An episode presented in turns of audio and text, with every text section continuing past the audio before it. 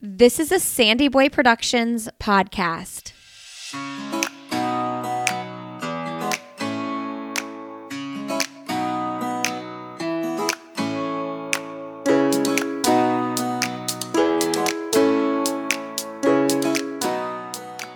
Hey, everybody, welcome to Why Is Everyone Yelling with Lindsey Hein. I'm your host, Lindsey, and I'm so grateful you're here today. This is a podcast for parents or anybody helping raise kids. I hope it's helpful, encouraging, and provides you with a little bit of support. If you have been enjoying this podcast, would you leave us a quick rating interview on iTunes or whatever platform you're listening on? I guess iTunes is king uh, because that is one way potential new listeners can find us. And I'm always trying to grow these shows, hoping they'll be an encouragement to somebody.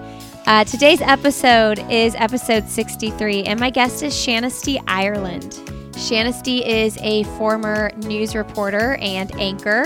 She is now the mother to four, and she runs the blog She's Becoming Domestic. She's had a couple of articles that have gone viral on Scary Mommy, and Shanisty talks openly about the messy parts of motherhood as well as the fun parts. We had a lot of fun in this conversation. I really connected with her and felt like we could be great friends if we lived a little bit closer.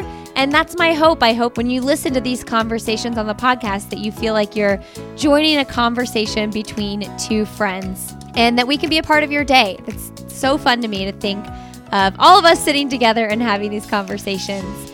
Please check out our Facebook group, Why Is Everyone Yelling? As well as our Instagram page, Why Is Everyone Yelling, to connect with us in deeper ways on this podcast. I would love to connect with you.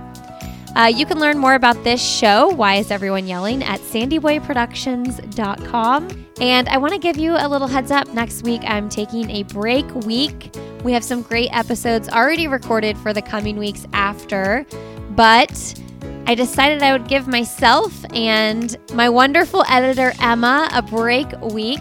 So, you all have happy holiday, and we will see you after this week. We will see you with a new episode on December 28th. All right, cool. Enjoy my conversation with Shanisty. All right. Well, today on Why Is Everyone Yelling, we have Shanisty Ireland on the show. Welcome to the show, Shanisty. Hi, thank you so much for having me. How's your day going? Oh, busy. Just another day in paradise. You know, I have uh, four kids. So my oldest son is actually homeschooled. He's eight years old. He's a competitive golfer. So he travels a lot for golf and he golfs a lot during the day.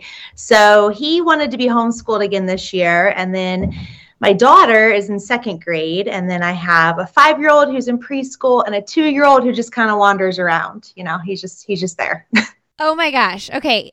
I saw you say something about homeschooling some of your kids, and I was like, I wonder how that works out and why she does that. So you just answered my question right off the bat there.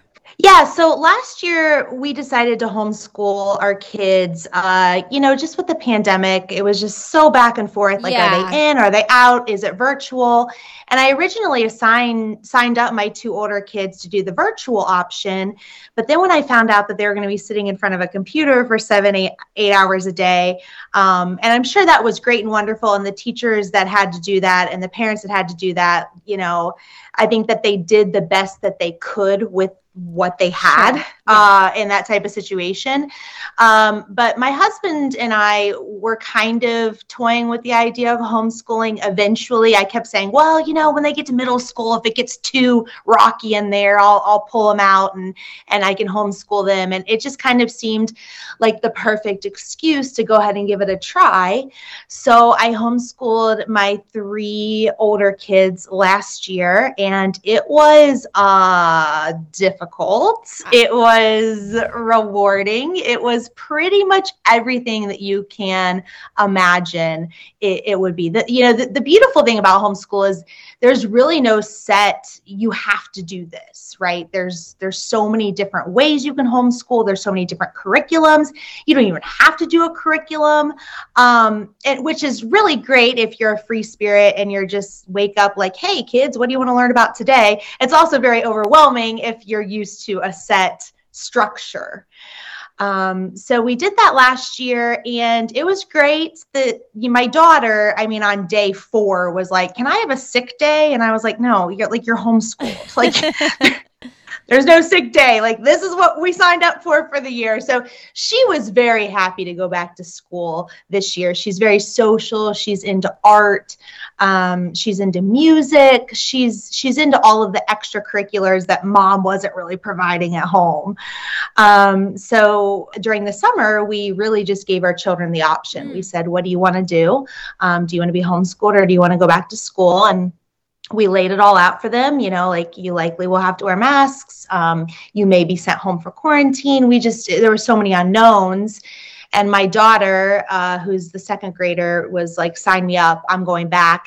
And then my older child luke he wanted to continue to be homeschooled this year. So um, so yeah that's kind of how we got there. You know it's so interesting too. You mentioned he's a competitive golfer and then he golfs during the mm-hmm. day a lot I mean, if you can like create that environment and that's what he likes to do, how cool is yeah. that? It is pretty cool. And and that's kind of what we faced is I'm here um, it's not that I don't do anything, but I do have the flexibility and ability to do that. And right now, I mean, he's only eight. Like uh, he could wake up tomorrow or he could wake up next year and be like, "Hey, I don't want to golf anymore." Yeah. And and that's one of the challenging things that we're even facing as parents is like, how much do you invest in it? Yeah. Because for one, we have four kids, yeah. so we can't invest everything into him. And for two, he very well may wake up tomorrow and say, I don't want to golf anymore. And we don't ever want to be in that position where we've sold the house and moved to Florida just to follow his golf career. But at the same time, if we have the ability, which we do, we want to support him as much as we possibly can at this young, critical age where he is, he, I mean, he plays in the world championship. So he's playing against kids from Mexico and Ireland and England, as well as kids from Florida who are significantly better than him. But putting him on kind of that global stage, we see what it takes if this is what he wants to pursue. Is Florida like the golfer state?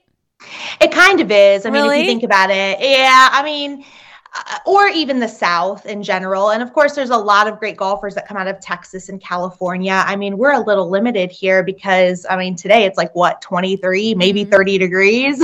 um, we have we have access to a facility that has indoor bays, but he can't go out and play nine holes you know, he can't go out and play 18 holes in January where there's snow on the ground. So those kids that are in those warmer states just have a real advantage in my opinion, to be able to golf year round. But then again, golf is such a funny sport because it's so individual. Mm. It is literally him the golf club, the ball, the course, and my husband who typically caddies him.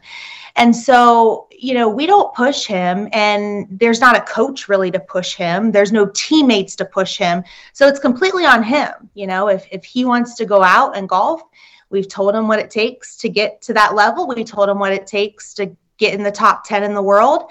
And if he wants to do it, then, you know, we're going to just support him as much as we possibly can. But I'm not going to wake him up every morning at six o'clock and say, Hey, Luke, you got to go downstairs and hit golf balls, or we got to get to the, we got to get to the range. It's got to be him as well, because I don't want any of my kids to have that kind of um, childhood.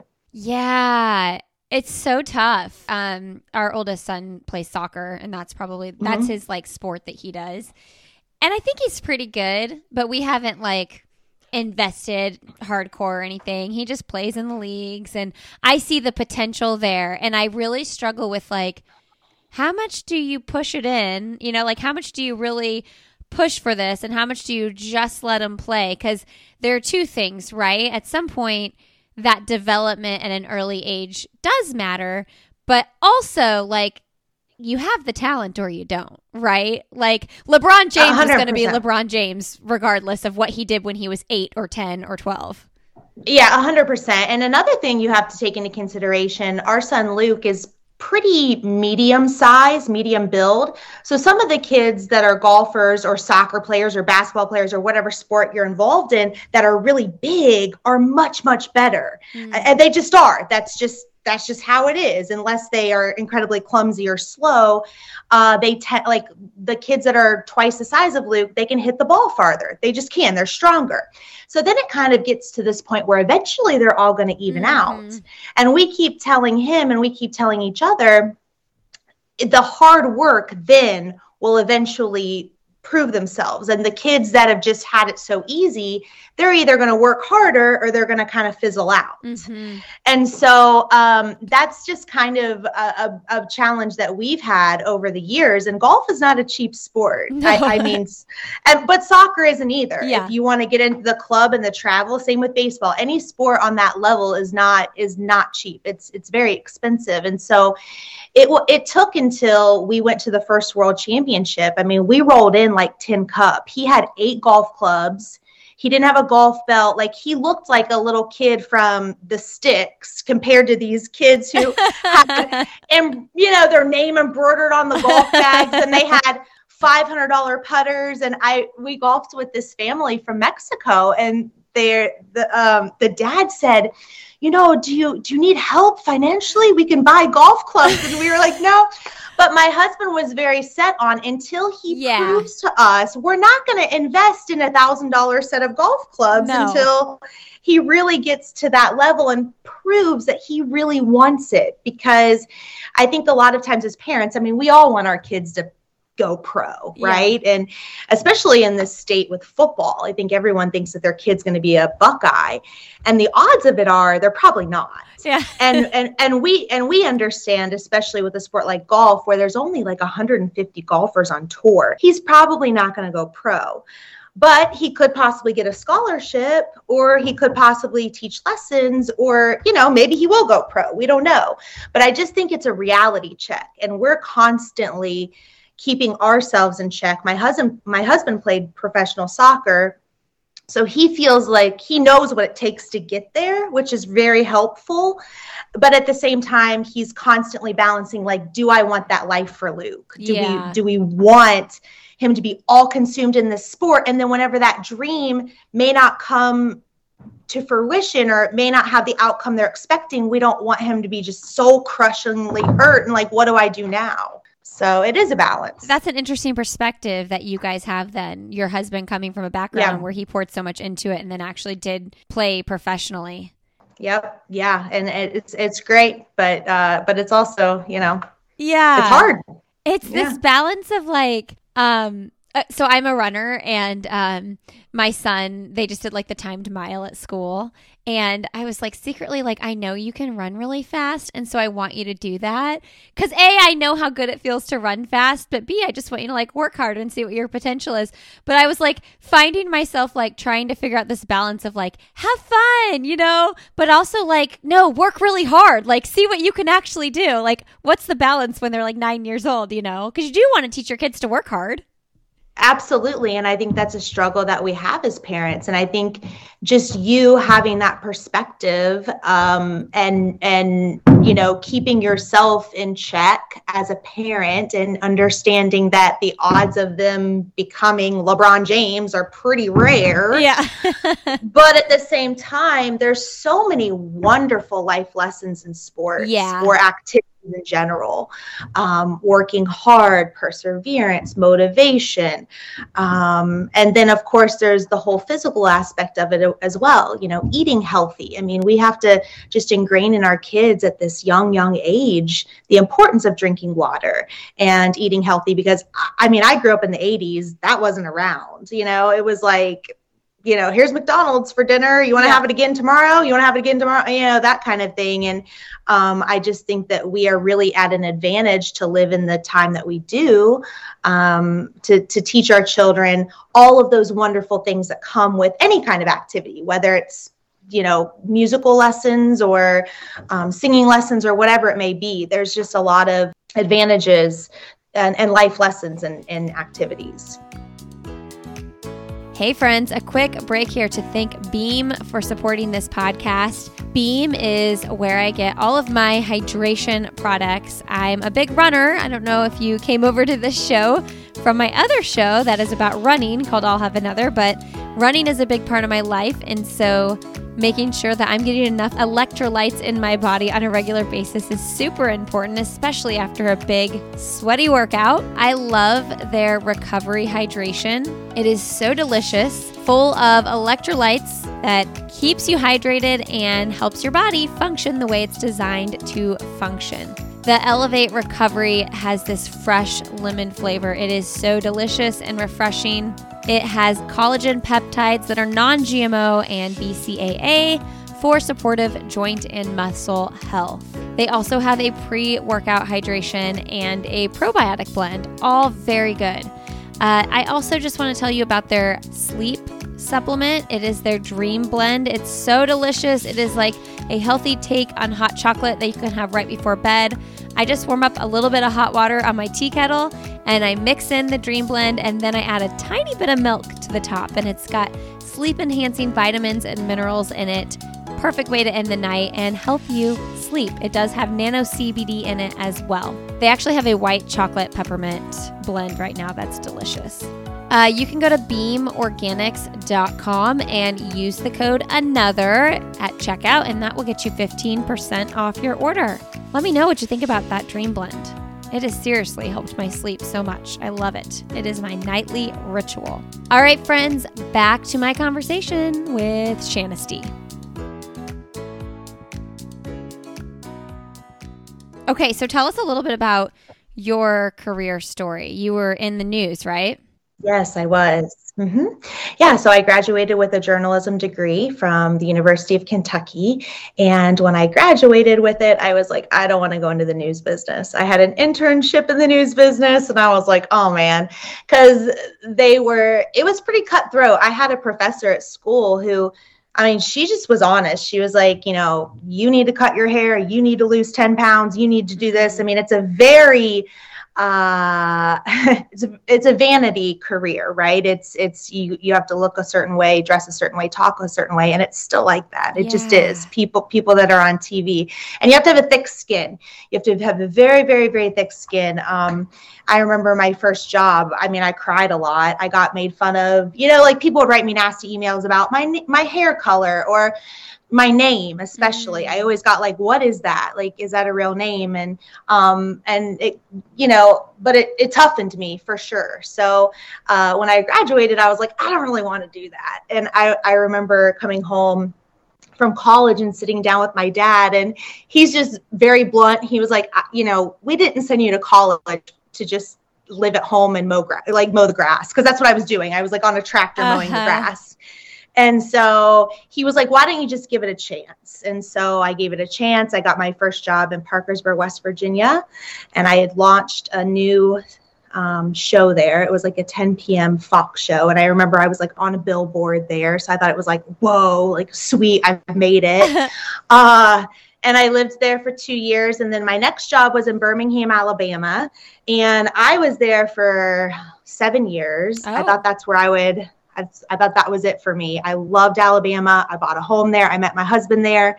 Um, my Luke, my firstborn was um, my first son was born there, and uh, I thought that was it for me. And then my station was sold and typically what happens when a news station is sold to another company they kind of just go in pecking order like the news director's first to go and then the anchors and and they kind of like it doesn't always happen like this, but they kind of wipe it out and start new, mm-hmm. especially if the station is is having issues, which our, our station was having issues. So our news director was fired and I just kind of left with him. He was my mentor. He was the greatest boss I ever had. I still keep in touch with him today.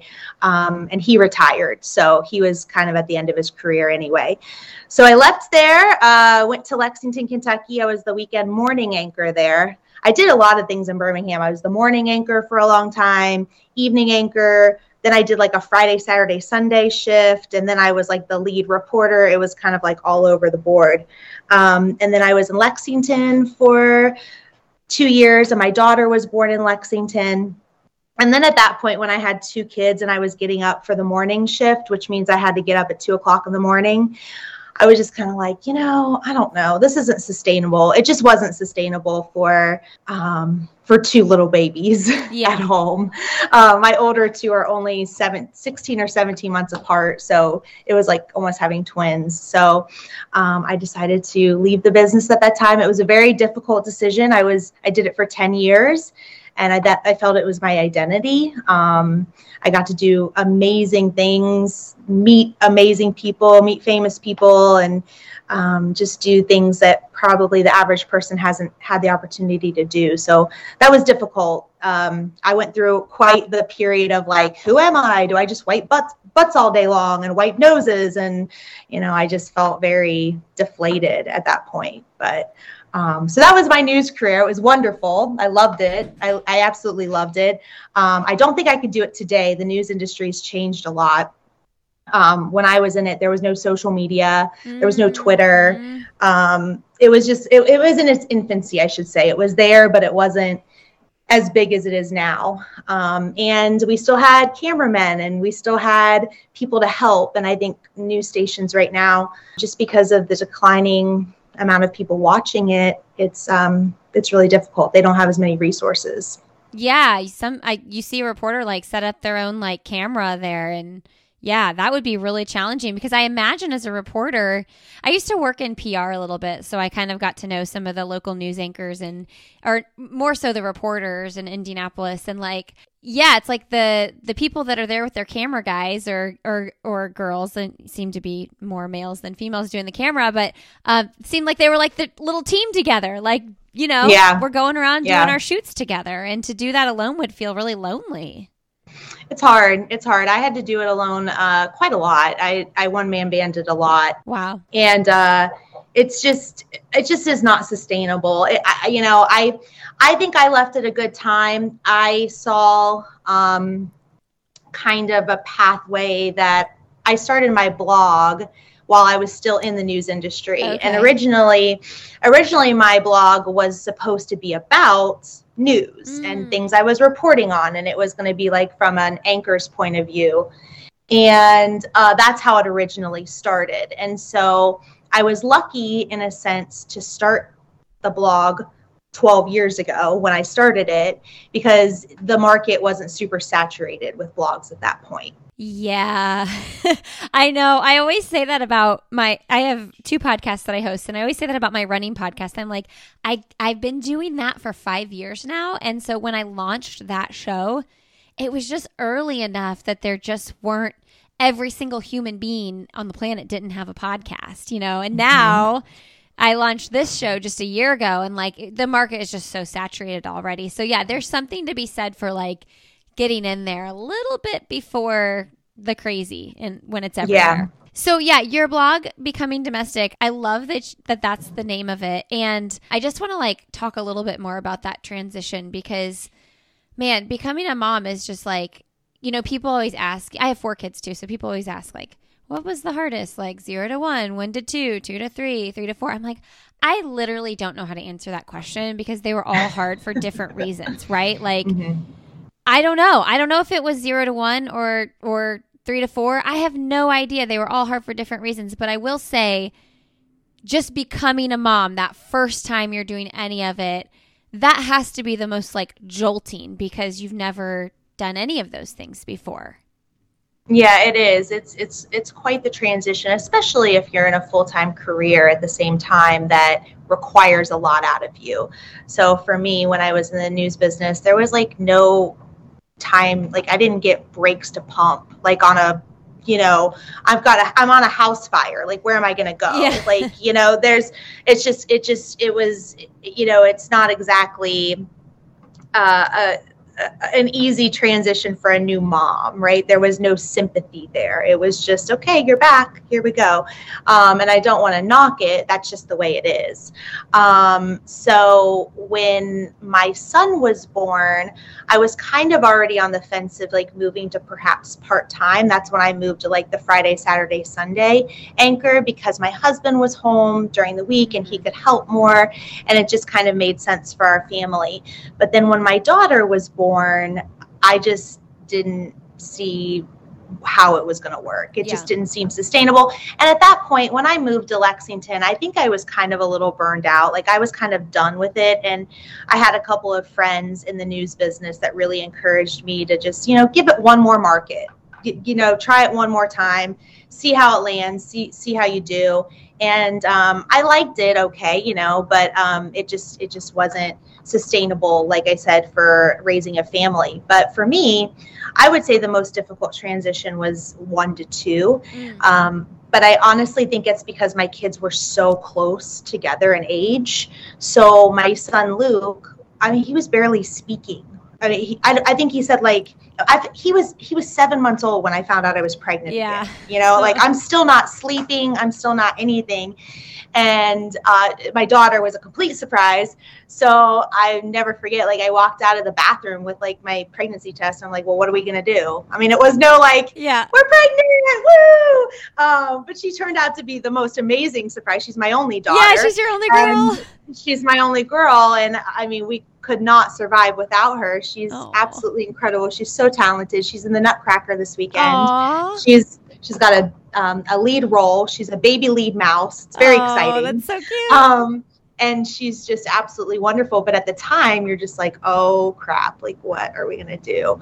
Um, but yeah, so my my blog as I'd mentioned, was supposed to be about the news business, and then it transitioned into a parenting blog um, with She's Becoming Domestic because I found that I was much more relatable on that front. Like more people could relate to being a parent than being in the news industry. It just turned into something that I was accustomed to because it was my world that I was living in, being a mom.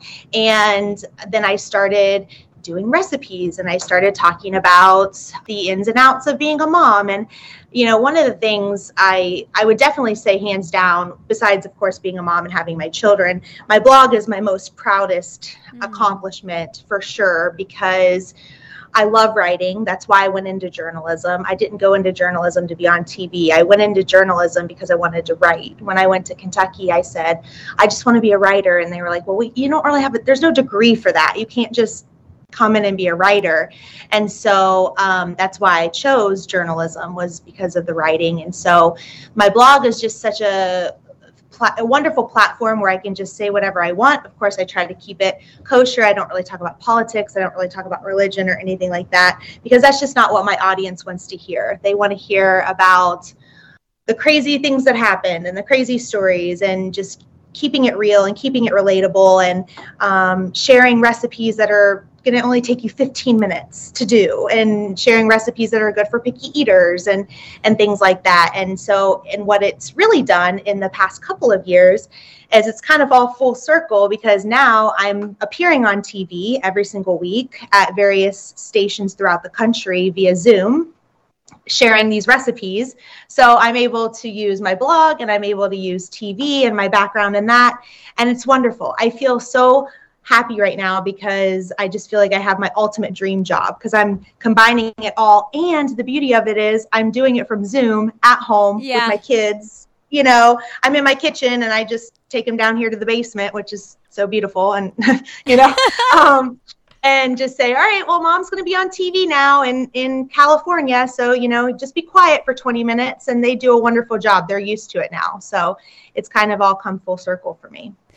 Um, I I love that, and, and also like if one of the kids happen to like pop up while you're doing that, it's like I don't know. They know that you're like a mom, and that's what you're. You know, you're. I know you try. You try to keep the kids away, but I always feel like if every so often a slip up like that happens, I can just roll with. It I know. point, and and it's so funny. Um, um, my mother-in-law actually mentioned that because you know, in the world that we live in with Zoom now, and a lot of these TV stations has they've moved to that where their experts are via Zoom yeah. and their cooking segments are being via Zoom. And personally, I love it because before the pandemic, I was only able to do Columbus. I went to mm-hmm. Kentucky a few times. I traveled to Cincinnati and Cleveland, but that was pretty much it. Like the, I wasn't going to go much further than that, just because you know four kids. But then whenever um, everything moved to Zoom, I mean, yesterday I was in um, Green Bay, and then on Monday I was in what state was I? I think somewhere in Illinois. And then on Monday, I will be on TV in Burbank, California. So I'm able to do all of this from my kitchen. And I really, I would be surprised if, if, if local news goes back to having in-person guests yeah. because yeah. it's really expanded their net and I also think it's more appealing to the viewer to see their experts or their people in their own natural environment, even if that does mean that kids are coming up from the basement and, you know, saying, Mom, Mom, Mom. It's, you know, as long as you're not talking about nuclear war or something it's, yeah. it's, it's fine yeah, yeah. um so you mentioned like that transition of like professional life and i'm sure some of that is like getting dressed up putting the makeup on like going out and being a professional to like okay, I'm at home now with my kids. I don't know. Sometimes I'm like, you know, just wish I had a reason to dress up, right? Like sometimes I just wish I had a reason to like, which now you do. You have your TV stuff. But um, yes. talk to us a little bit about that transition and how you kind of like found yourself again. Oh, wonderful question. Um, I would say it has definitely been through the TV stuff because um, before that, I, you know, like you put on like minimal makeup sometimes, yeah, but it's like my everyday, just like basic, real, real basic, but enough that I feel a little bit better. Yeah, and I think that, you know, whether it's makeup or whether it's doing yoga or meditating or whatever someone needs to do, I think that we all need to do that on a daily basis, especially if you're at home, because it's really easy to just get trapped into the mundane. And then all of a sudden you wake up and, you know, your husband's coming home and you're, and he's like, you know, how was your day? And I'm like, I don't even know because I don't even know what I did today, even though you know you're doing a ton. So, um, I think for me, you know, you mentioned it, it's definitely been getting back into TV because it's forced me to do my makeup and, you know, get my hair done.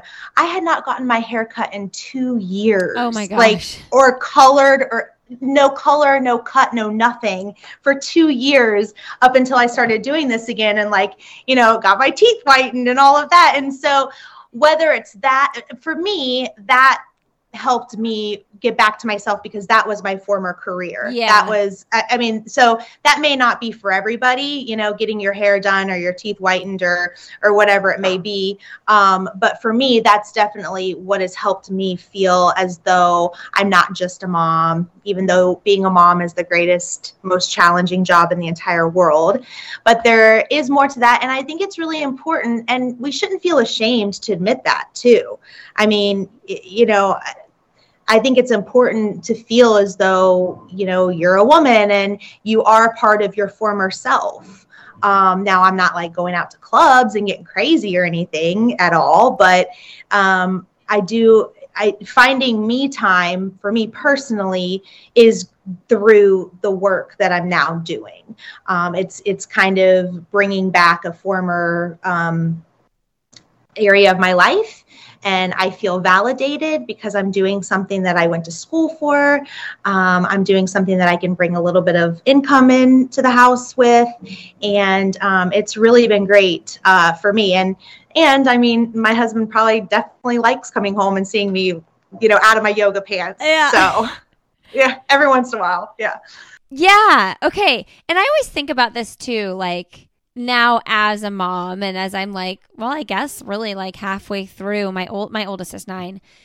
I, I we're just we're like a year ahead of you with our kids. Okay. Ours are yeah. like 9, almost 7, 5 and 3. Okay, so I Luke will be 9 in January okay. next month. So we're close. My little 3 are closer in age than my my older two have a, a little bit more of a gap and then my younger 3 are all under 2 years apart. Okay. But as you know, as I'm getting to that, like, okay, whoa, nine, you're we're halfway there. You're gonna be 18 in nine years. Um, I always think about like, what did I think of my mom as a kid? Like, mm. did I think of her just as mom, or did I think of her as like, you know, she went to school to be a nurse when I was like six and finished that when I was like nine. Like, so, what, like, what versions of my mom did I think about? Mom, mom, mom being a nurse, mom who had friends, you know, and it's like I don't know. It's just interesting to think what our kids think about who we are. It's like mm-hmm. they know what matters to me most is being their mom. I tell them every day, like, I love being your mom. It's the best thing in the world. But, like, how much do they know that I love to run? How much do they know that I love to podcast? How much do they know that I love to talk to my best friend from Indiana on the phone at least once a week? You know what I mean? So I just think it's so important for our kids to see the, these things. And I wonder how much they'll remember and take with them as adults. Absolutely. And for me, um, my mom worked from home from the very beginning. So she was kind of a, I, I guess, a kind of a pioneer in that. She owns her own business. She owns a trucking company, actually, which is not a female so cool dominated business. Um, yeah. And so growing up, I was so accustomed to that lifestyle in the sense that mom is here, but she's not really here because she's working so much. And so um, for me, I think that is kind of channeling what I'm doing. Now, my job is not nearly as demanding as like a trucking company at, right now, but I admired it big time, especially mm-hmm. being a female. Um, I think my mom is the most amazing, hardest working person in the entire world. And I still think that to this day because she's still running that trucking oh, company. Oh, that's so cool. And um, it's cool, but she she needs to retire. like it's come on, mom. It's yeah, yeah, yeah, yeah. So hopefully soon it'll it'll it'll be coming to an end. But I look at my daughter and I hope that my daughter especially, but also my boys, they see a mom that works really hard. Um, and because I think that's really important to instill work ethic into our kids, not not just dads going away to work, but mom works hard too. Be it you know a side hustle or podcasting or running even or you know even keeping the house clean. Um, i think it's important that we just we we aren't completely always available for our children. Yes. like i'm not your i'm not your entertainer. Yes. i'm not you know? I mean i'll be there and like if you ask me to help you with this puzzle sure. I'm not going to be like nope you got it you know? Um, but I don't set up activities for my kids. Like I'm not their entertainer. They need to know that mom has a career, mom has a job, she works really hard because that's only going to help them with their work ethic, especially especially our daughters, especially our girls. Um, I hope that my daughter sees that and she you know wants to go to college or wants to go to trade school or whatever it it is that she wants to do. Um, but that you know they'll always know that not it wasn't just dad working hard. It was mom too. Yeah i love that vision. And you do feel i think as someone who works from home part-time like i feel like i don't know if you would consider yourself work from home part-time but that's pretty yeah that's what i i probably work 20 20 to 30 hours a week, depending on the week, sometimes less, sometimes more. And I think I get this pressure and guilt sometimes that my husband just doesn't have. And it's not anything that like he tries to not have. He just doesn't. You know, he, he actually has been working from home too for a couple years now. Well, since the pandemic. So he's physically here too. Um, but he doesn't have the guilt that I have when I'm like, oh, I feel like I need to like stop what I'm doing and spend like an hour with the kids. And sometimes I do do that, but on days like like today, I have three interviews today. Like I'm probably not gonna spend much one on one time like that. I'll have a tiny bit of guilt, and it's like, good lord, you know, it's frustrating yeah. that you feel that. Well, I think uh, my personal opinion is I think that guilt a lot of it is coming from social media and mm. we're having this we're having this compare game, right? Because we're we're hearing about moms that do, you know, the the play groups and we're seeing it. We're seeing these activities and like I mean, I don't know about you, but as I mentioned, my mom didn't do any of that. Like no. she had a job and I turned out just fine. And I don't resent her. And I don't think that I would have had a better upbringing if she did, you know, be my entertainment director. But I my that, entertainment director. yeah. But like, I think that we just currently live in that. That's our reality is it social media and we're scrolling and we're like, oh man, look at that look at that woman. She's beautiful. She's doing this fun sensory activity with her toddler and her house is clean right? And that's where the guilt comes from in my opinion. And so i think if we can remove ourselves from that or at least have the understanding that what we see on this is not real. It's it's a highlight reel, right? We're you know, very rare you're going to come across somebody that's just really really really being real with it. Um, and so I think that once we're able to eliminate that or just accept the fact that we're not going to do it all, we can't. It's impossible to do it all. It's absolutely impossible. Then that's only the way that it, the the guilt's going to be lifted. Now, of course, I have guilt too. I'm not saying I'm guilt free, but I think that once we come to grasp with that, um, we're going to have just this mom guilt because the mom guilt is real um, and mom shaming is real. Uh, but once we realize that, you know, we're just doing the best that we can and everyone else just needs to pipe down, you yeah. know, that's my, that's my opinion on it. Um, and like our parents didn't grow up with social media. So like they could talk to their friend you know Sally down the street about what she's doing, but we weren't seeing it, right? And so now that we're seeing it, that guilt has just gone through the roof. Yeah, you know, that's it's so interesting too because if I think back, my mom was a great mom, but I don't remember her playing lots of games with me or like doing any of that. I remember her being really good at taking care of me when I was sick.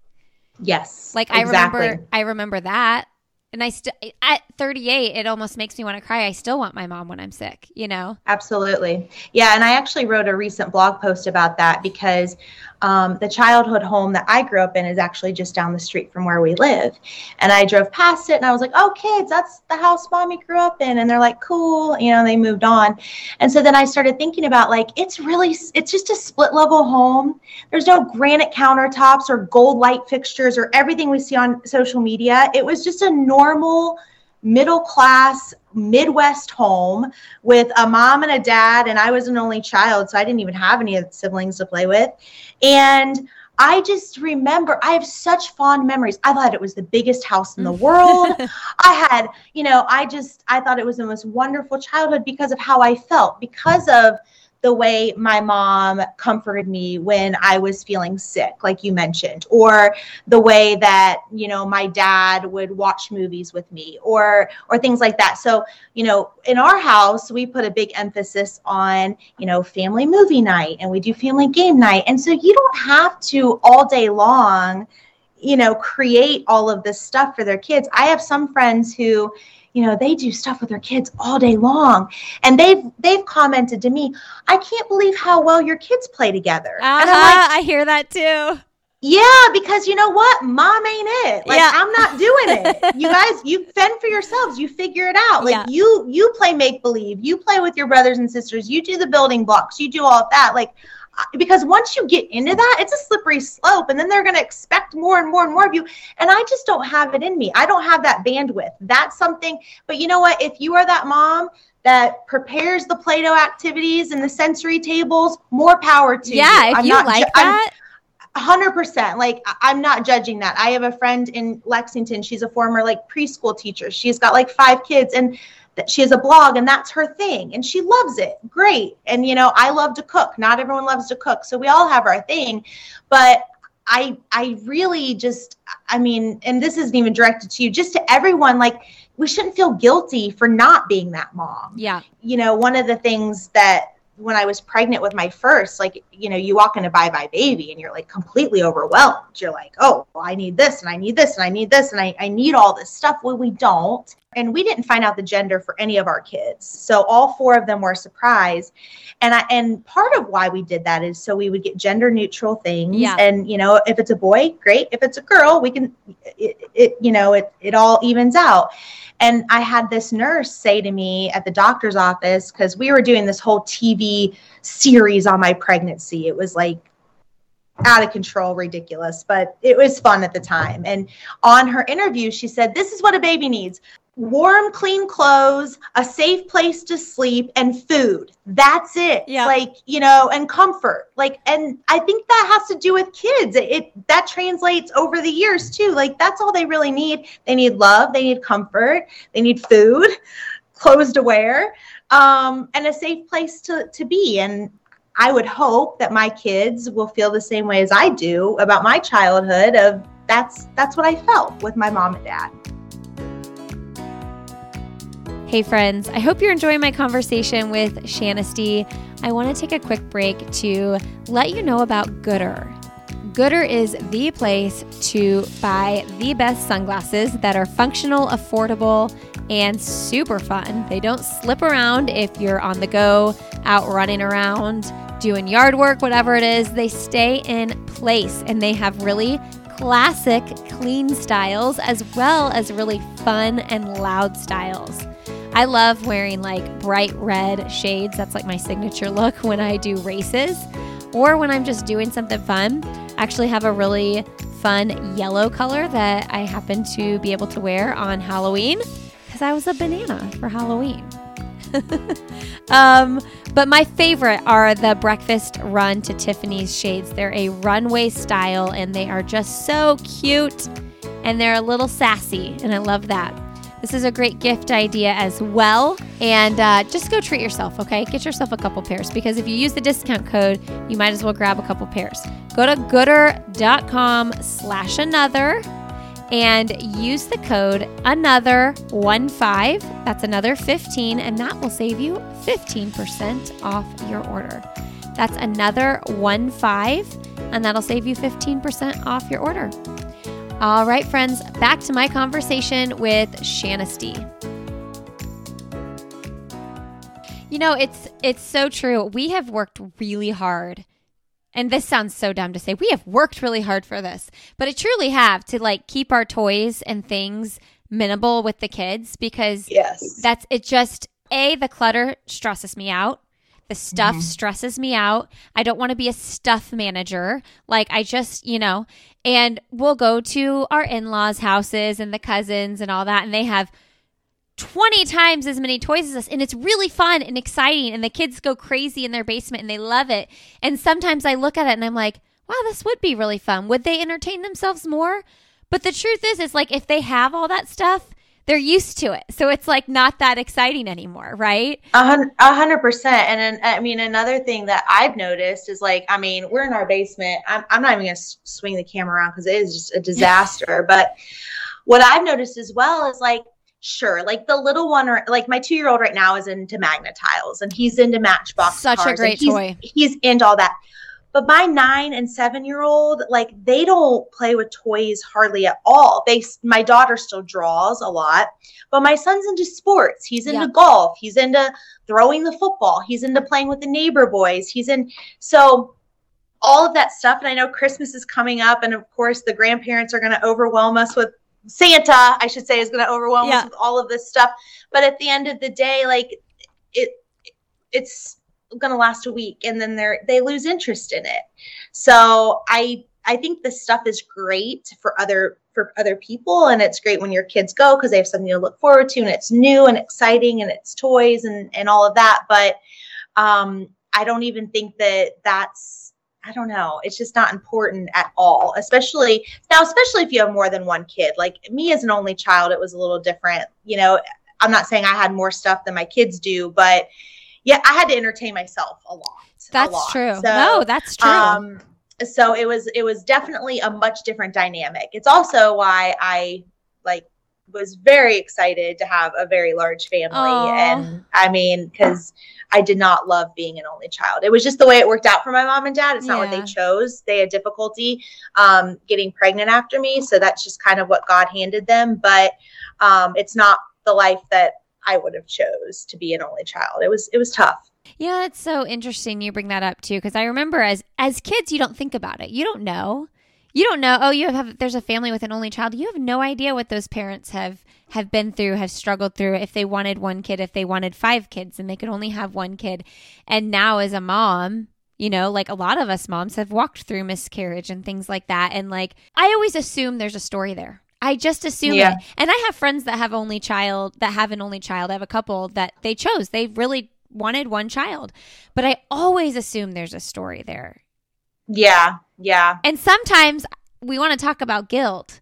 Sometimes I feel guilty that I have so many kids. Yes. Because I feel like I've been so blessed with all these kids. And then yes. on the flip side, it's like, it's also really hard and can be really stressful. So, but I don't want to ever really complain because I know how fortunate I am. But at the same time, real life, it's freaking hard. It is hard. And then, you know, but that's just kind of I don't know, that's just kind of what we've been dealt as moms because then I have friends who have gone through infertility and gone through IVF and gone through all of that. And then all of a sudden, you know, they have their baby and then they feel guilty about complaining about sleep, being sleep deprived. Right. Because they worked know, so hard to have that baby. Worked so hard, worked so hard. So, I mean, that's the whole mom shaming yeah. thing that, you know, and, and so I have a one good, one of my good friends, um, went through infertility and she got pregnant with her firstborn. Um, it was supposed to be twins. The twin didn't survive, but her son was born. And then she got pregnant again with IVF with twins. And then they had a surprise. So she has four now. And so she talks about how you know, it's just you go through every single emotion with infertility. She was angry, she was jealous, she was sad, she just went through all of this. And then all of a sudden, boom, she was blessed with four.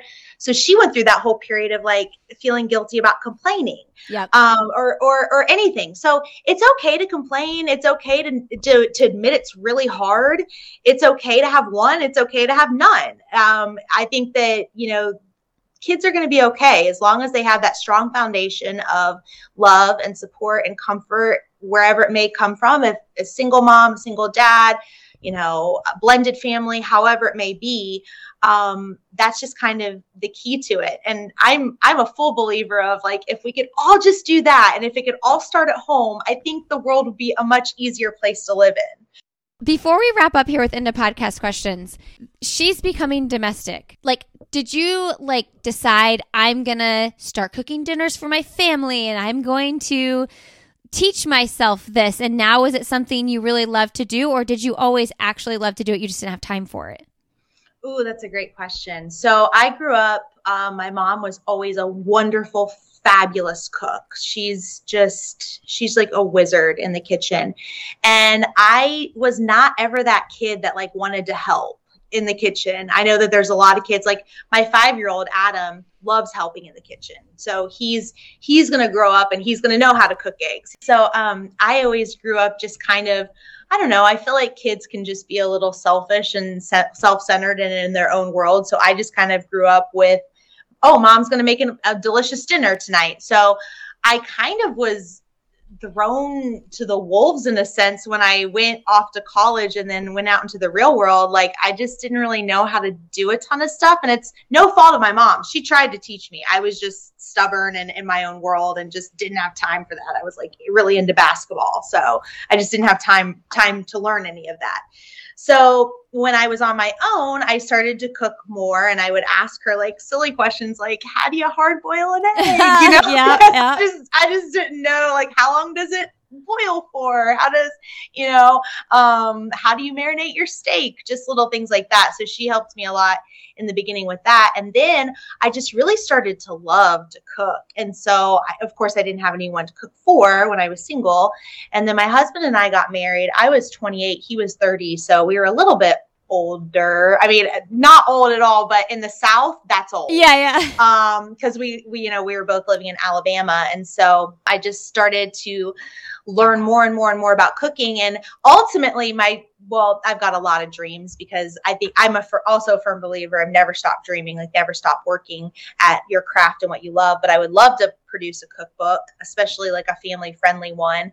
Um, so pretty much six nights or, or, seven nights out of the week we eat at home um, i do the majority of the cooking so the she's becoming domestic name kind of transformed into like i was this single like newswoman with mm. this amazing glamorous career even though it's not really that glamorous but people think it's glamorous uh-huh. um to a wife and there's nothing wrong with that and that's what I wanted to do ultimately. But um, but I kind of and it's funny because I've thought so long about changing the name of the blog, like because obviously like I I am domestic now. I'm domesticated in, in a sense, but everyone I talk to is like, no, keep it. I it's like perfect it because it's it encompasses it encompasses my life my background, uh-huh. my previous life, like what I do now with TV, and then just being a mom. Um, you know, I didn't have, like I mentioned, I didn't have brothers and sisters. So I felt like when I my first son was born, I was never around babies. Like mm-hmm. I didn't mm, know mm-hmm. anything.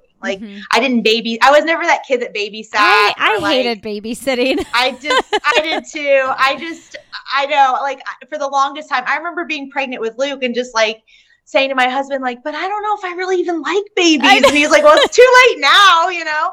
But my husband's one of seven kids and oh, he wow. loves kids. Yeah. Wow. And so um, he grew up in a large family, which is also crazy because usually people that grow up in a large family maybe want one or two or 3 uh-huh. But my husband would love 10 if he could. Yeah. I mean, he's he wants more kids, more kids. I'm like, I'm getting old. Yeah. Like you're you're gonna have to trade me in for a younger model if you want a ton more. But uh-huh. um, but yeah, so that's kind of how it came to be. And then I just I just kept it. Um, and so hopefully there's big things to come this year. I you know, I'd love to get the cookbook when I have my free time and uh and do more, you know, more videos and more TV stuff. And then of course just through social media, um, just more things with my brand. And um, I think the audience really loves the realness of it and uh, the simplicity. And I also like to talk like I kind of I don't know, I kind of feel like Seinfeld in a sense. Like I talk a lot of, about like everyday things that are like nothing. Yeah. But it's something that like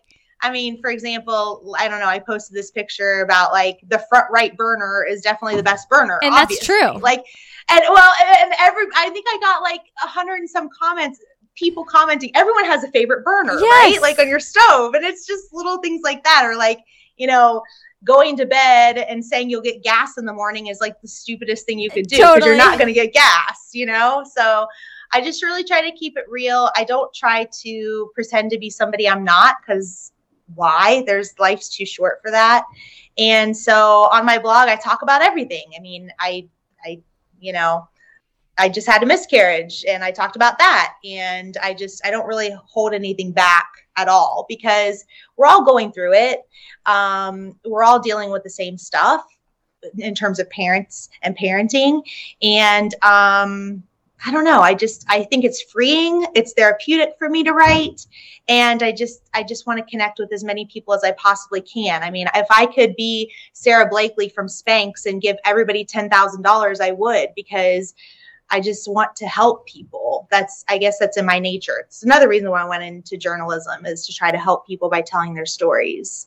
I always thought the coolest thing about being rich would be how you could just like go to a restaurant and tip the waiter like couple thousand yes. dollars just for fun. Oh, I love I know I love those stories around the holidays where like a waitress at Waffle House gets a ten dollar ten thousand dollar tip or whatever. Um But if you're Sara you know, Blakely, you could literally tip a thousand dollars every time you go out to eat. Uh, I love her so much. you know, I like, feel like uh, she is like she's like my woman crush. And if anyone's listening and is not familiar with her, like do yourself a favor, yeah, follow her on social great. media.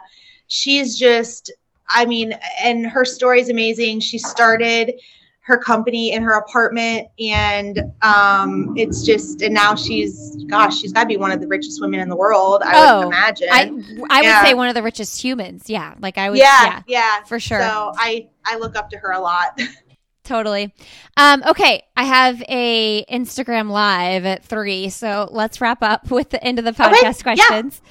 Um, what is well, we might have already answered this because I know about your cookbook, which I need I need to just get on your site and and search around because for the life of me, I cannot figure out kid friendly meals that I like to because I always want to eat something like super healthy and you know whatever and my kids want macaroni and quesadillas and chicken nuggets and you know that that's partly my own fault but yeah, well, I'm a, I'm a firm believer of not making two dinners. Like right. I make one dinner and I but I always make sure that there's at least something on my child's plate that I know they'll eat. Like so, I always cut up apples. Like yeah, or whether that's buttered noodles or it's just carrots or whatever. I, I make sure that they're going to at least eat one thing. Yeah. But also though, I mean, really bringing it in and eating as a family, my kids aren't distracted by other things. Yeah. And like they're like, mom and dad are eating, like I'm gonna eat this, you know? And I think that's really important as well, is just like sit around the table and actually converse and eat as a family if you can. Of course, life gets busy. I will say our kids last about seven minutes and everybody's yeah. running circles. I mean, it is just a cir- it is a circus. Yeah, yeah, yeah, yeah. I get that. Um, okay. So the question was, what's one thing professionally or personally you'd like to do that you haven't done yet? Yeah. Gosh, I would say that. I would love to write a cookbook. I've always wanted to write a book. I mean, I think that eventually that's like what I really want to do is write a book. But I'm always like, but I don't have a good idea. And people are like, well, write about your life. And I'm like, well, it's not that interesting. Oh. But um, but I really like to to do a cookbook. I would love to do it with like QR codes where there's actual videos if you can actually see yeah, of how cool. to do it. Um, just something that's really ina- interactive. So hopefully, if I can get some help in terms of babysitting yep. or something, then I can get that going. So, um, what's the best, most recent book you've read? Oh gosh. Um I re- well, I read Ready Player One. Have okay. No, what is it? Um, well, it was made into a, a movie. I think it's like on Netflix or something. But the essential story of it is, is like they live in an apocalyptic world, and they are virtual reality. They just play video games, like all these people, and so they live in this virtual world. I'm not into this stuff, okay? So don't think I'm like sci-fi and like VR stuff. But my husband was like, read it. It's really good. And um, I was actually hooked on it. It's just a really, really well written book. I'm also reading Greenlights, Matthew McConaughey's oh, biography. Okay. Like I know that's like complete polar opposites, but I don't really read like I don't know, trash novels or yeah. anything. So probably everyone listening is like, I'm not going to read either one of those. I mean, I would, I want to read Greenlights. Although I heard him on yeah. like five million podcasts, and I'm like, I think I got the story though. Oh, I love him. He's yeah. like my love. Yeah, he's good. Tell my husband. Yeah. Yeah. Um, okay, yeah. what is your last message to leave with the audience today? Oh my gosh, just be you, be authentic. Like, don't look around on social media and compare yourself. I know it's so hard to do, but like, step away from social. Just live in the present. And I know it's like, put the phone down. Well, my job's on my phone. So I, know that's not completely realistic. Like, I hate when people are like, oh, like, just turn your phone off. And I'm like, well, okay but um, just I, I, guess just be authentic and be the real you because that's what people want. Um, everyone has a story to tell, and everyone's a fascinating, unique human. So I just think that not comparing yourself, being real, being authentic to who you are, um, that's my main message, I would say. All right, friends, thanks for being here today. Thank you, Shanisty, for sharing your story and connecting with us. If you all want to learn more about Shanisty, follow her on Instagram. She's super fun over there. She is Shanisty Ireland, and her blog is called She's Becoming Domestic. You can connect with me personally on Instagram. I am Lindsey Hines, 626. Uh, find this podcast. We are Why Is Everyone Yelling over there, as well as SandyBoy Productions has an Instagram account, SandyBoy Productions. And you can learn more about the show when you go to sandyboyproductions.com. Friends, I'm so grateful for you. I hope you have a wonderful holiday season. Merry Christmas. And we will see you back here with another episode on December 28th.